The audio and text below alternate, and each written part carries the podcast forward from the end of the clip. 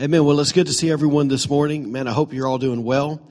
As we've mentioned over the past few Sundays, we are currently setting aside a few weeks so we can communicate our vision and our forward movement as a church. And we want to continue in that direction again today. So let's maybe take a moment here and let's pray, and then we will begin. So, Father, we thank you just for who you are today. And, Lord, we just pray in the name of Jesus that your Holy Spirit would fill this room today. And, God, that you would just come with your anointing, God, and that you would allow just your message in your heart to be communicated clearly. Father, and even as we're sitting here today, we just open up our hearts wide. And, Father, we thank you, God, for speaking to us clearly. In Jesus' name we pray. Amen. Last week we said that in the Bible, God has made four significant promises to all of his people. The first one is this, is that God promises to rescue us from the bondage of sin. If I could add a word to that promise, it would be this, that God promises us salvation. Now, in this promise, it's important that we understand that when God shows up, he isn't trying to fix us. He isn't trying to get us to become religious or go to church. He isn't trying to get us to be nice to people. He is simply trying to get us spiritually relocated, that he is trying to take us out of the kingdom of darkness and put us in the kingdom of light. Now, the second promise is this, is that God promises to deliver us from whatever holds us back from being everything he has intended us to be. So in this promise, if I could give one word to this one, it would be the word freedom. Now, in this promise, this is where God is coming in and he's saying, look, I got to clean you up. I need to heal you. Man, I want to break the power of addiction off your life. This is where I want to get into how you think and how you act and how you believe. This is really where he begins to transform us into the image of Jesus. Now, the third promise that God has made to us is this, is that he promises to help us discover his original intention for our lives. The word here is restoration, that God has promised to help us discover everything that we've been created to do. In other words, it's maybe this, to help us understand that God has promised to help us discover our purpose in life. The fourth promise that he's made to us is this, is he promises to make us part of a family that is making a difference in the world. If I could give that word there, it would be simply this, it would be fulfillment. Now, what God is after at this moment is he is trying to help us to be a part of a team, part of a family, a part of a church that's making a difference for eternity. Now, come on, if you can today, I just want you to reach out and grab a hold of this, that God is promising you salvation, freedom, restoration, and fulfillment. Now, this is important is because so many people in the church just act like God has promised them just salvation, almost like that's the start and the finish of everything that there is in the walk with God and our journey with God. But God doesn't stop there. He actually says, not only am I going to give you salvation, I want to give you freedom. Man, I want to help you discover your purpose or your redemptive calling. And then he says, man, I want to help you make a difference. I want to help you live a life of fulfillment. Now, maybe you're sitting here today and you're just sitting back thinking, those four promises, man, they're awesome. You know, without hesitation, you believe them. Without hesitation, you're like, man, let's go get it. But you know, at the same time, I realize that there's probably people here today that when you hear the word promises, man, the first thing that comes to your mind is, yeah, right. You know, promises don't mean that much to you. You know, in fact, if you could say something to me, you say, Pastor, do you know how many people have promised me something over the years only to turn their back on what they said? And you know, the underlying thing there is so many people think, man, why would God be any different? And, you know, I want you to know today, I really understand. But listen, before you check out, I just ask you to consider two verses today. And here's why God's promises are different than people's. Listen to this verse. In Numbers 23:19, God says this. He says, God is not a man, so he does not lie. It says he is not a man, so he does not change his mind. If I could hit the pause button there for a minute and just insert this one thought. Listen, because he's not a man, we shouldn't compare him to one. Now let's continue in the verse. Simply says, it says, has he ever spoken and failed to act? Has he ever promised and not carried it through? Listen, I want you to know today, and I just really want you to be encouraged about this, that when God makes a promise, he always, always, always fulfills it.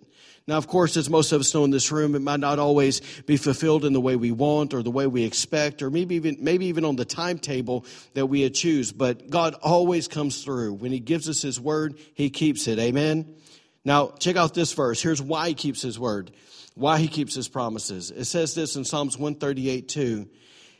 The psalmist wrote this, said, I praise your name for your unfailing love and faithfulness. Watch this. He says, for your promises are backed by all the honor of your name. Man, catch that, gang. Here's what God is saying. He's saying that when he promises us something, he is putting his reputation on the line. So with those two verses in mind, if we think God is really telling us the truth, man, if we really think that God is promising these things, I want you to maybe ask you this question. If God rolled up at your house and walked in your front door and sat down at your kitchen table and one by one began to lay these four promises in front of you, if he began to lay out salvation, freedom, restoration and fulfillment. Now remember what promise means. Promise means this, and offered with guaranteed results basically in accordance to your future. So with all that in mind, salvation's on the table, freedom's on the table, restoration's on the table, fulfillment's on the table. I want to know today, would you blow him off or would you take him up on his offer? I think we'd be crazy not to take him up on his offer. Amen? Now, what's so great about this is by taking God up on his offer, man, get this, that we receive the opportunity to trade in a life of struggle, a life of emptiness, a life of discontentment, a life of disappointment and mediocrity for a life of fulfillment. Come on, now grab a hold of this today. Here's the point. Here's why I'm saying all of that today. Because we as a church, as a leadership team, that we wholeheartedly believe that God is not only telling the truth, but that he is fully committed to seeing people get saved, that he is fully committed to seeing people set free from their issues, that he is fully committed to seeing people discover their reason for living, that he is fully committed to seeing people connect with others to make a difference. And listen, it's because we believe all of those things. Listen, we as a church have decided to build our vision or our body life around those four promises. Isn't that good news? Because listen, we simply believe this, that if it's rooted in God's word, that God will bless it. Amen. If we align with him, if we get in agreement with him, and we begin to move forward with him, that man, his touch, his anointing, his power is going to move in every one of those areas. Now, obviously, we're not going to get up and we're not going to say restoration and fulfillment. We may not use those words, but if you were here last week, I want you to grab a hold of the language that we are going to use. So you'll see this, that, and you can look up on the screen. It simply says this, that we, talking about the Anchor Church, that we are fully committed to helping people know God, find freedom, discover purpose, and make a difference. That's what we're committed to, gang. Isn't that awesome?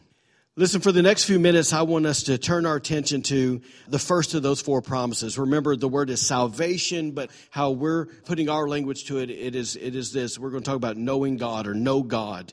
Then I want to close today by simply talking about why it's so important for us to focus on this promise as a church. I don't want us to miss this. So let's begin today by looking back at the first promise that was found in Exodus chapter 6, verse 6. And I'm reading from the NIV. Check out what God said. He said, I will bring you out from under the yoke of the Egyptians. Hear that again, that I will bring you out from under the yoke or the burden or the weariness of the Egyptians. Now, if you're here today and you're familiar with biblical language, then you know the word Egypt really represents sin, it represents bondage, it represents the world system that we all lived in before we became Christians. That's the whole process. When God says, I'm bringing you out of Egypt, the whole process there is he's talking about salvation. Once again, that's the spiritual relocation. But what I want us to see today is this, is that before salvation, from a spiritual perspective, that yoke that we were under wasn't that different from the one the Hebrews experienced while they were still in Egypt. In other words, check this out, that the same demonic spirit that was motivating Pharaoh and the actions that he took towards the Hebrew children, all the things that he put them through, the same spirit that was behind that is the same spirit that's still alive today and still moving and still motivating and still tormenting people today. Amen? So in other words, it's kind of this, that we know biblically, angels and demons, man, they don't live for 70, 80 years. These guys were created and they don't die. So once again, it's the same devil. It's the same spirit. So let me share with you three quick comparisons so you can see what I mean by how basically the same yoke that was on the Hebrews is basically the same or similar yoke that's upon people today. So the first one is this, is that Pharaoh forced the Hebrews, that he forced them to be slaves. Now, if you are unfamiliar with the the story of basically the Hebrews in Egypt. Let me kind of rewind, tell you how they got there. We know the Bible says that Joseph was born and that Joseph ended up being sold into slavery by his brothers, and he ended up in Potiphar's house. And we know that Potiphar's wife basically had an accusation against him, and that accusation landed Joseph in prison. And while Joseph was in prison, there was two guys that were there, and obviously they had dreams, and Joseph interpreted their dreams, and the interpretation of those dreams was accurate, and one of those guys died, but one of those guys was restored back to his position working under the Pharaoh. And then basically there came a day where Pharaoh had a dream, and he didn't have anybody around him that could give him an accurate interpretation. And at that time, the guy that Joseph interpreted his dream for him remembered Joseph and told Pharaoh about him. And so the Pharaoh brought Joseph to him, and Joseph interpreted his dream. And, you know, obviously the dream was about the famine. And so through that process, Joseph basically gave Pharaoh a plan that pretty much saved the whole nation of Egypt, and not only that nation, but pretty much the known world that was around them at the time. And anyway, so the interpretation of that dream brought Joseph to the forefront. He became basically the second man under Pharaoh over the entire nation. And during that famine, that's when his brothers and his dad ended up moving to Egypt. And basically from them, the 12 tribes of Israel, that number grew to literally millions of people. And then what happened is because Pharaoh was so in fear of the Hebrews actually taken over Egypt, he decided basically to put them into slavery. So there's a quick version. But when we look at what the word slave means, get this, so we can make the comparison. Slave means any time a person is submitted to a dominating influence. That any time a person is submitted to a dominating influence. So what do we mean here? That before salvation, we were slaves to bad habits. We were slaves to addictions. We were slaves to anger. We were slaves to bitterness. We were slaves to selfishness. We were slaves to money. We were slaves to whatever it is. Fill in your blank. But the truth is that if I could bring it in here, that we were all slaves to our flesh, or we were slaves to our emotions, that our flesh and our emotions were the dominating influence in our lives. So once again, listen, when it comes to being a slave, these are things that we were naturally drawn to. These are things that, took the control of our lives. It told us how to live our lives. We were powerless in overcoming them. In fact, to whatever this thing that we were enslaved to, man, it made us feel stuck. It made us feel trapped. But the one word I want you to get, and I just said it, that we were enslaved. We were enslaved there. So listen, in fact, to how Jesus put it. In John 8:34-35, says, Jesus said, I tell you most solemnly that anyone who chooses a life of sin is trapped in a dead-end life and is, in fact, a what? A slave. And then it says this, that a slave is a transient who can't come and go at will. Man, that's what the yoke of bondage does to us, doesn't it? That it literally makes us where that sin is just running our lives. It's almost like we can't come and go as we will because it is in control. If that thing says go right, we go right. If it says go left, we go left. If it says stop, we stop. If it says go backwards, go forward. We are being controlled by that sin. So the second thing that Pharaoh did to the Hebrew children is he did this, is that he murdered their babies, Now, you might remember us talking about this last week briefly, but we talked about how basically when the number of Hebrews grew to such a great amount that once again Pharaoh had fear in his heart, and what he decided to do was to keep them from overtaking their nation, that Pharaoh ordered for all the newborn baby boys to be thrown into the Nile River. That's crazy, isn't it? Listen, but why would Pharaoh, why would he do this? What was he trying to accomplish by doing this? Here's the simple thing I want us to understand, that he was trying to kill or destroy their potential.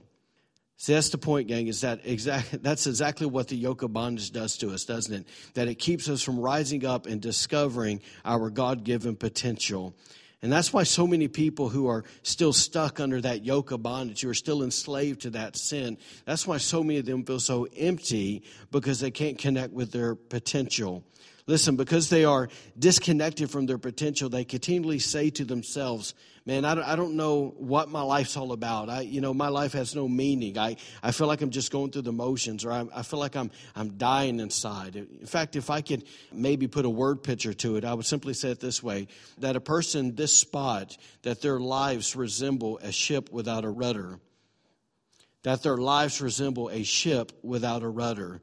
That literally that they are moving, and from on the outside, it looks like they are living. But on the inside, they're without a God direction, gang. They're just wandering aimlessly through life. So it doesn't matter how much money they have. It doesn't matter how many material things they have. It doesn't matter how much success they gain or how many relationships they have. These guys will never be fulfilled. Why? Because they need Jesus. They simply need Jesus.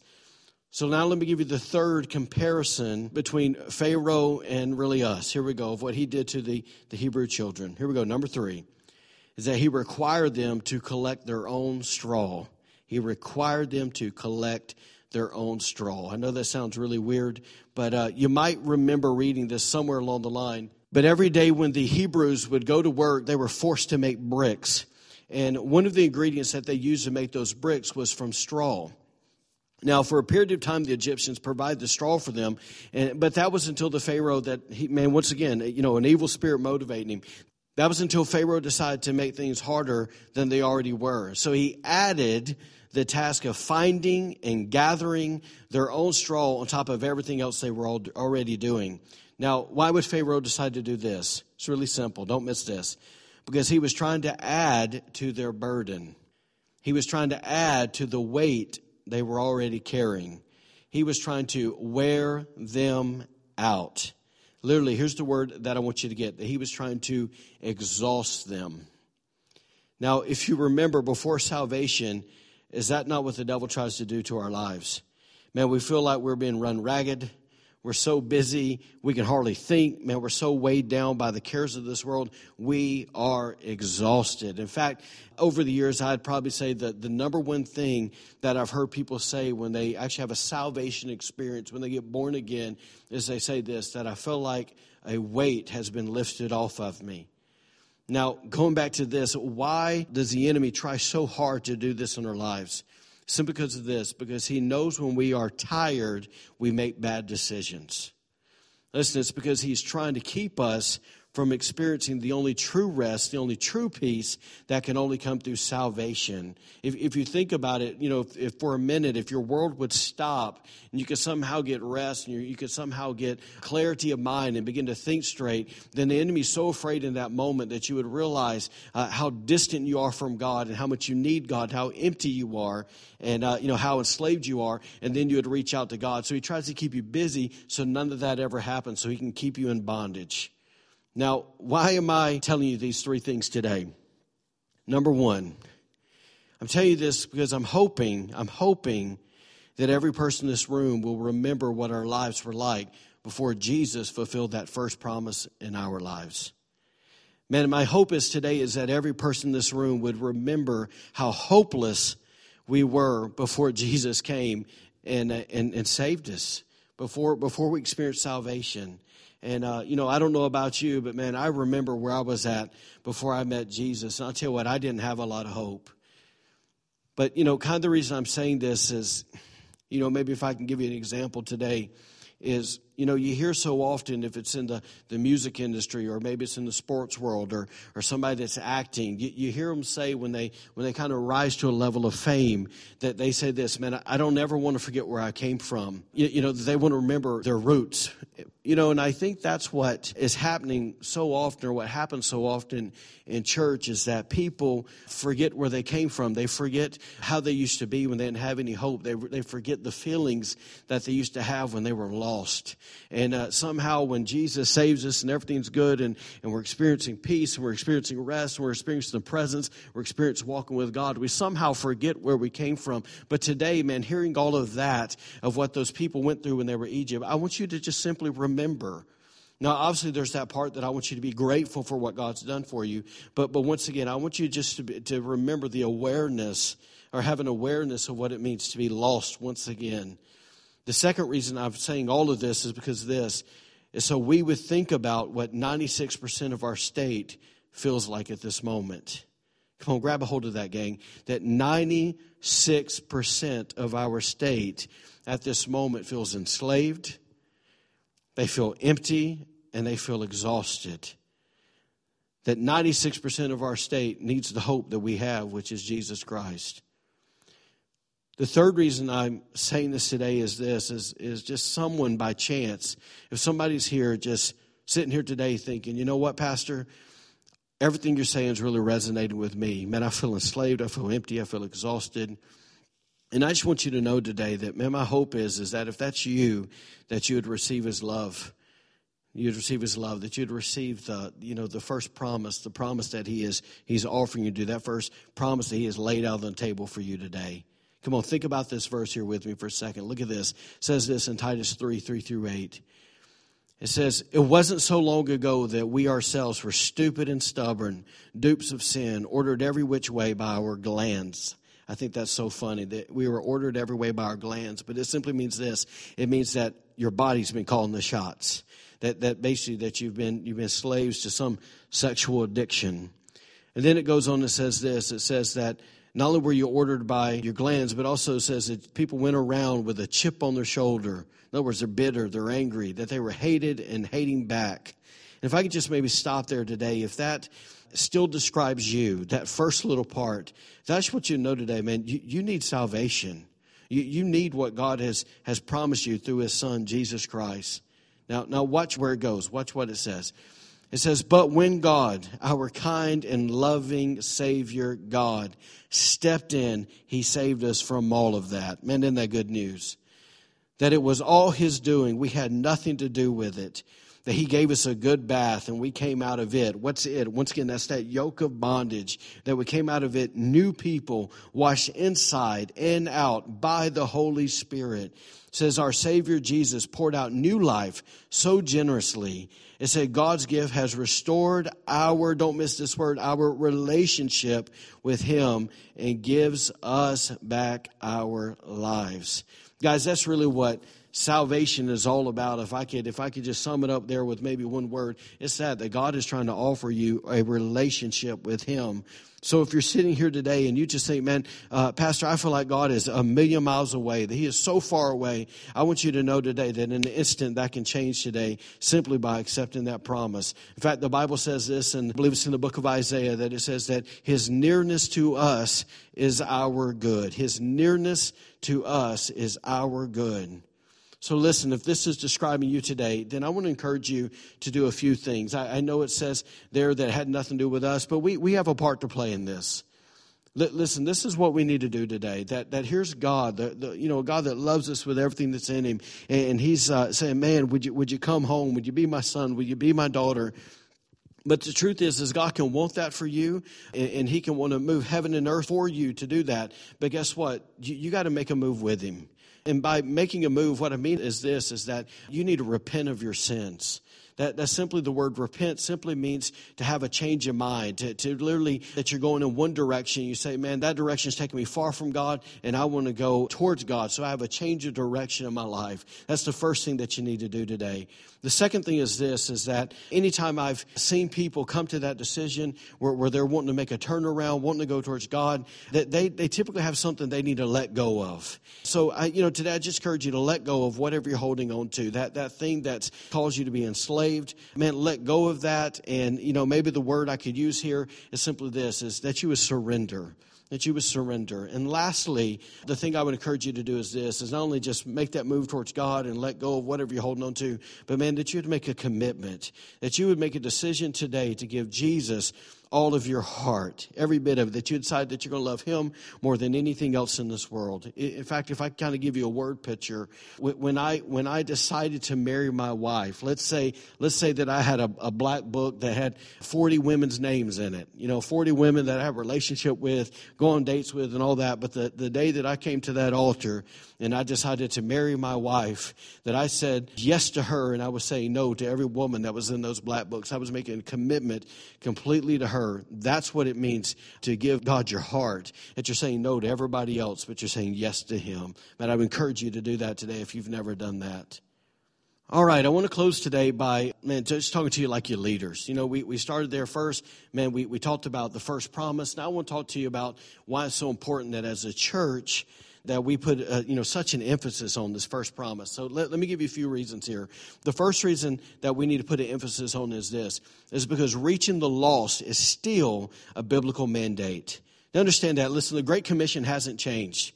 Jesus gave it to us over 2,000 years ago. And the moment that you become a believer, it doesn't matter if you've been saved a week or if you've been saved for, 100 years. Listen, you are responsible. You are personally responsible to help fulfill the Great Commission. And what's the Great Commission? It's to go into all the world, It's to preach the gospel. So as believers here, listen, we need to not only feel a burden to pray for the lost, but we should also feel a burden to reach the lost. Amen? Now, the second reason that we're putting such an emphasis on this is number two is because heaven and hell are a reality, gang. Heaven and hell are still a reality. And so, listen, we live in a community, with X amount of people. And the truth is that one day these people are going to die. And they're either going to go to two places. They're going to go to heaven or they're going to go to hell. And I'm telling you, gang, it is our mission as a church to help as many people as possible to make sure they're going to the right place and not the wrong place. Amen? Third reason that I'm sharing this with you is because inviting unchurched, lost people to a service, to a church service, a life-giving service, is still an effective method. What I'm trying to tell you is simply this. We want to partner with you guys. Every person in this room has a relationship with people that know God, and everybody has a relationship with people here that don't know God. And we want to just come and partner alongside of you that, if you have a friend that you say, come to my church with me. I want you to check it out. We believe that when they come here that the presence of God and the love of God can be so strong and so evident, so powerful that their eyes would be open, that their hearts would be broken, and they would say, I got to have Jesus. We believe that this place is still a place of life change where people can encounter him. So listen, I don't want you to miss what I'm about to say. Please, if you haven't heard anything, don't miss this. I personally don't think that God ever designed a church, this church, our church, to be a bless me club for Christians. I don't believe that we need to come to church and just have a mindset that, this place is just all about us. It's about the insiders. It's a club. It's us four and no more that, we got to dress alike, talk alike, look alike. I don't believe that was God's design. If I can give you a verse here, look at Philippians 2:4. It says, let each of you look not only for his own interest, that you don't look out not only for your own interest, but also for the interest of others. So what am I trying to say to you guys is that sometimes our attention and our interest can't just be about those that are on the inside. Sometimes we got to think about those that are on the outside as well. In fact, I recently heard a pastor share a story that, I'm telling you, when I heard him share this story, it broke my heart. I just sat there and my eyes got all watery and it began to change my perspective of kind of really how we do church and why we do church. And anyways, I just want to share with you today. Hopefully it blesses you, touches your heart like it did for me. So listen to what this pastor said. He said, several years ago, while our family was on vacation, the youngest of our 5 children just disappeared. Says he was only 11 years old at the time, and he is on the autism spectrum and has difficulty communicating with other people. He said that we were with several families. We were going from store to store, shopping and eating, when our son decided to find a bathroom without telling us. If you are a parent in here, you know exactly what these people were feeling at that moment. But he said this. He says that when his son came out of the bathroom, they had already decided to go further down the street. That literally when they came out of the store, they went one way. And when his son came out of the store, he decided to go another way to find his family. But the pastor said this. It says it wasn't long before we realized that our son was missing, and we were in a panic. Frantically, the whole family dispersed in different directions looking for him. It says for 35 minutes, which seemed like an eternity, he was gone. And then it says, when I approached the security guard, he seemed disinterested and certainly didn't have the same sense of urgency I had to find my son. With his hands in his pockets, the security guard said, well, have you looked at the last place you saw him? The pastor said this, says the response irritated me, and I said, you're the one with the radio. Help me find him. He said he was so frustrated by the security guard's passivity and his inactivity. And then he said this, and man, when he said this, I'm telling you, it reached out and it touched my heart. He said this, that sometimes I imagine that God feels very much the same way, that he just wants us to help him find his lost kids. Then he went on and said this, says, there was never a moment in the search when I thought, I have 4 other kids. 80% isn't bad. No, in fact, I never even thought about my other kids at that moment. He said, I just wanted to find my son. My other kids were all helping in the search, but watch this, gang. He said, but had any of them come to me during that time and said, Dad, how about an ice cream? He said, I would have thought, you really don't get it, do you? Listen, when he said that, I just couldn't help to think, man, how many of God's kids do God look at and he just says, man, you really don't get it, do you? The pastor went on to say this, said, again, I imagine God feels the same way when we ask him for things for ourselves when he's so concerned about his lost kids. He said, yes, he enjoys answering our prayers and giving us good things, because obviously, again, there's a balance to all this. But he said this, but nothing means more to him than finding his kids who are still lost. Then he said this, says, when we found my son, we felt so grateful and relieved, but that's still only a fraction of what God must feel when a lost son or a lost daughter comes home to him. He said, Jesus made a promise that if we would focus on reaching the lost, that he would be with us even to the end of the age. And then he closed by saying this, I'm telling you this to remind you that the church doesn't exist only for those already here, but for those who are not here yet. That the church doesn't exist only for those already here, but for those who are not here yet. And then he said this, listen, if we want to have a ministry like Jesus, then we need sinners around us. That's so true. It says, as holy as Jesus was, he attracted people from every walk of life, the sinners and the outcasts of his days, prostitutes, tax collectors, adulterers, lepers. They all enjoyed being in his presence. It says they never felt inferior or looked down upon or condemned by Jesus.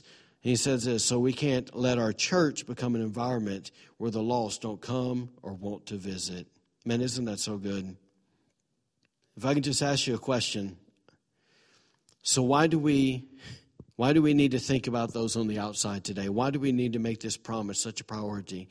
And the truth is because God is so focused on those on the outside. After all, does the Bible not say that Jesus came to seek and to save that which was lost? He literally came to get those who were on the outside, to try to bring them on the inside, those who were outside of his family, so he could bring them inside of his family. If you can, think about Luke 15 for a moment. Maybe you're familiar with this chapter, maybe you're not. But in this chapter, Jesus tells 3 parables. He tells a parable about a lost sheep, a lost coin, and a lost son. And the simple message, when you just kind of pull away all the complexity of it, is simply this, that God is saying that finding his children, his lost children, that's his priority. In fact, truth be known, Jesus was saying that the Father is more focused on the lost than he is the found. Isn't that why he sent his only son to die for us after all? So in fact, if we just can, just take a minute. Let me just kind of read maybe a portion of the scripture. So if you have your Bible, man, go and flip on over to Luke chapter 15. It's not going to be on the screens. Listen what this says. It says in Luke 15, verse 1, it says, then all the tax collectors and the sinners drew near to hear him. Come on, get that all the lost sheep, the lost coin, the lost sons, the lost kids, man, those who, once again, that are enslaved, those who are empty, those who are exhausted, man, that they drew near to hear him. Man, wouldn't that be great if in our community, man, that people would come here to draw near just to hear him? Because, man, it's my heart that people come here and they don't hear me, they don't hear Quinton Self, but that they would hear Jesus talk, amen? Then it goes on, it says this, says, and the Pharisees and the scribes complained. That's what we don't want to do, church, saying this man receives sinners and eats with them. We don't want to be a church that wants to keep the outsiders on the outside. We want the outsiders to come on the inside, amen? So then he says this, we'll just kind of read here. It says, so he spoke this parable to them, saying, what man of you, having 100 sheep, if he loses one of them, does not leave the 99 in the wilderness and go after the one which is lost till he finds it? You see his priority here? And then he says this, verse 5, and when he has found it, he lays it on his shoulders, rejoicing. And when he comes home, he calls together his friends and neighbors, saying to them, rejoice with me, for I have found my sheep which was lost. And then it says in verse 7, it says, I say to you that likewise there will be more joy in heaven over one sinner who repents than over 99 just persons who need no repentance. Watch here. Then he transitions over to the parable of the lost coin. And it says, or what woman having 10 silver coins, if she loses one coin, does not light a lamp, sweep the house, and search carefully until she finds it? Notice she didn't say, well, I lost one, but that's okay. I still got 9 more. No, it says that she lit a lamp and began to search carefully.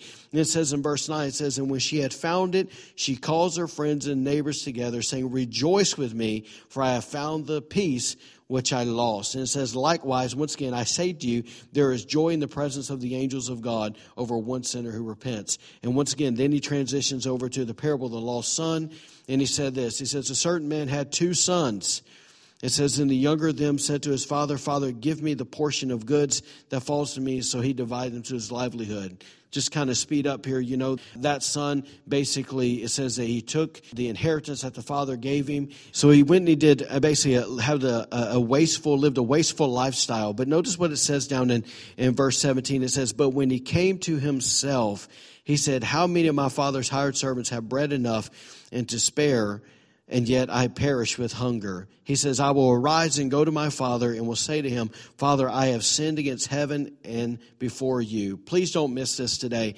You know, we live in a culture today that says basically you can do whatever you want and it's okay. God still loves you, blah, blah, blah. But I want you to notice here that for the prodigal son to be able to come home, he had to repent first. Once again, what did we say earlier? Man, that we got to move with God. So you see right there that he had to repent, he had to let go, and he had to make a commitment. But notice what it says here, and I want you to see this in perspective with people coming to our church. It says this, it says that, he said, I'll arise and go to my father, and I will say to him, Father, I have sinned against heaven and before you, and I am no longer worthy to be called your son. Make me like one of your hired servants. It says, he arose and he came to his father, but when he was still a great way off. I love that, gang. He was still a great way off. Meaning this, guys, we're going to have people come to our church that are going to be from, all kinds of different backgrounds. And I want you to know that when it comes to Christianity, they're still going to be a great way off. They're still going to be like I'll just say it like this. I have here in my notes that lost sheep, man, he had been wandering where he had no business wandering. They're going to be people that have been wallowing in stuff they got no business wallowing in.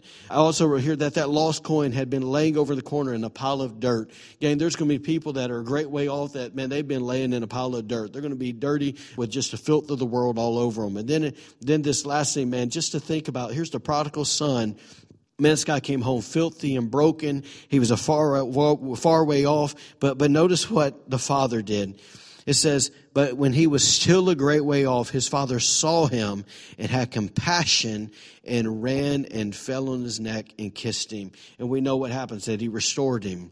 But I want you to think about something, that here's the father runs to him, falls on him, loves him, basically restores him back to the position. Once again, such a beautiful image of salvation and freedom.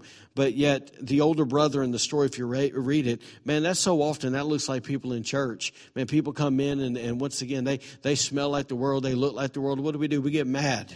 And I'm telling you today, guys, man, we need to have the heart of the Father. We need to quit getting mad at those people. We need to be thankful that they're here because, man, God has a plan and for their life. He has a promise. Once again, He's got promises laid out on the table for them, just like He laid out for us, and He's offering them the same things, and we should be praying for them and just be glad when they come and believe God's going to touch them. Amen? Amen. So let me maybe close by this.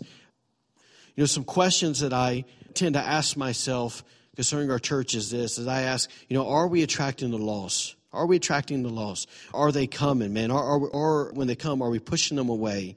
Are they coming here and are they experiencing salvation? Are people getting saved? Are they taking that first offer on the table? And I want you to know if that's not happening, I begin to ask, God, what do we need to change?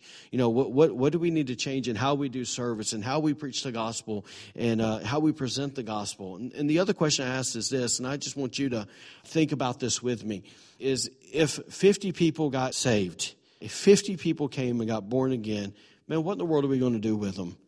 Listen, as the pastor of this church, my hope is that we would grow, but I don't want us to grow by you know, sheep from other churches coming here. You know, we live in, once again, a community and a state where 96% of the people do not know Jesus. Man, this church, there's plenty of room for this church to be filled with new believers. And so my question for us today is, man, what are we going to do with them when they come? And so what I mean, let me give it in a practical level. Are there any men of God in this place that is willing to say, man, I'm willing to take that young man or that older man, whatever, that just got saved. Am I willing to throw my arm around him and say, man, I'm going to teach you and show you how to walk with Jesus? Is there any women of God in this place that says, man, when a young lady or an older woman comes to Jesus and comes to this place, will you throw your arm around and say, man, I'm going to teach you how to walk with Jesus? You know, I just have this thought that I think about often, that if I took a young believer and I said, hey, I want you to follow me for the next month in my life. I just want you to, when I pray, I want you to pray. When you read, when I read, I want you to read. When I speak, I want you to speak. And the challenge for me in this is that after a month, will they know God more than they currently do at this moment if they follow me around for a month? I want to just think about that stuff. You know, what are we going to do when, you know, we're casting that net and we begin to catch fish? What are we going to do with them, gang? Because I want you to know it's our responsibility, not another church's. This is a church God's put us in, and it's our responsibility to raise people up to be men and women of God. Amen? So today, if you can just stand to your feet. Man, let's just pray and we'll get out of here today. Amen. I just want God to touch our heart. And I guess the number one thing is just, God, give us a burden. Amen. Just give us a burden. So let's pray. Father, thank you today for your word. Father, just the heart that we see there of the Father in Luke chapter 15, a heart that just longs for his son. God, that you would give us that kind of heart, that you would begin to deposit your heart into us, and that we would begin to love your lost kids like you love your lost kids. God, that we begin to have a burden to go to the highways and the byways, to reach people, and God, just to search them out, just like that woman searched for the coin, just like that shepherd searched for that lost sheep. God, give us a heart just to go reach the lost. And so, Father, the things that break your heart today, God, we're just asking that they would break our heart today. The things that sits heavy on you, that's a burden on you, God, we pray, God, today that we would help you carry that, God, and that you would begin to just literally all around this region, God, from the north, the south, the east, and the west, God, that you would bring lost people to this church in Jesus' name. And Father, we pray that when they would come here, that their eyes would be open, their ears would be open, their hearts would be open, God, and that they would see the real living God. And Father, that they would meet you, that they would encounter you, God, even as we said earlier, God, that they'd be willing to move with you, God, that they would take you up on your offer, God, that they'd be willing to let go of all the stuff that's had them bound. And Father, we pray, God, that they would make a commitment to you. And so, Father, thank you once again for giving us a heart for your kids. And God, help us to do everything we can do in this region to reach them. In Jesus' name, for your glory. Amen.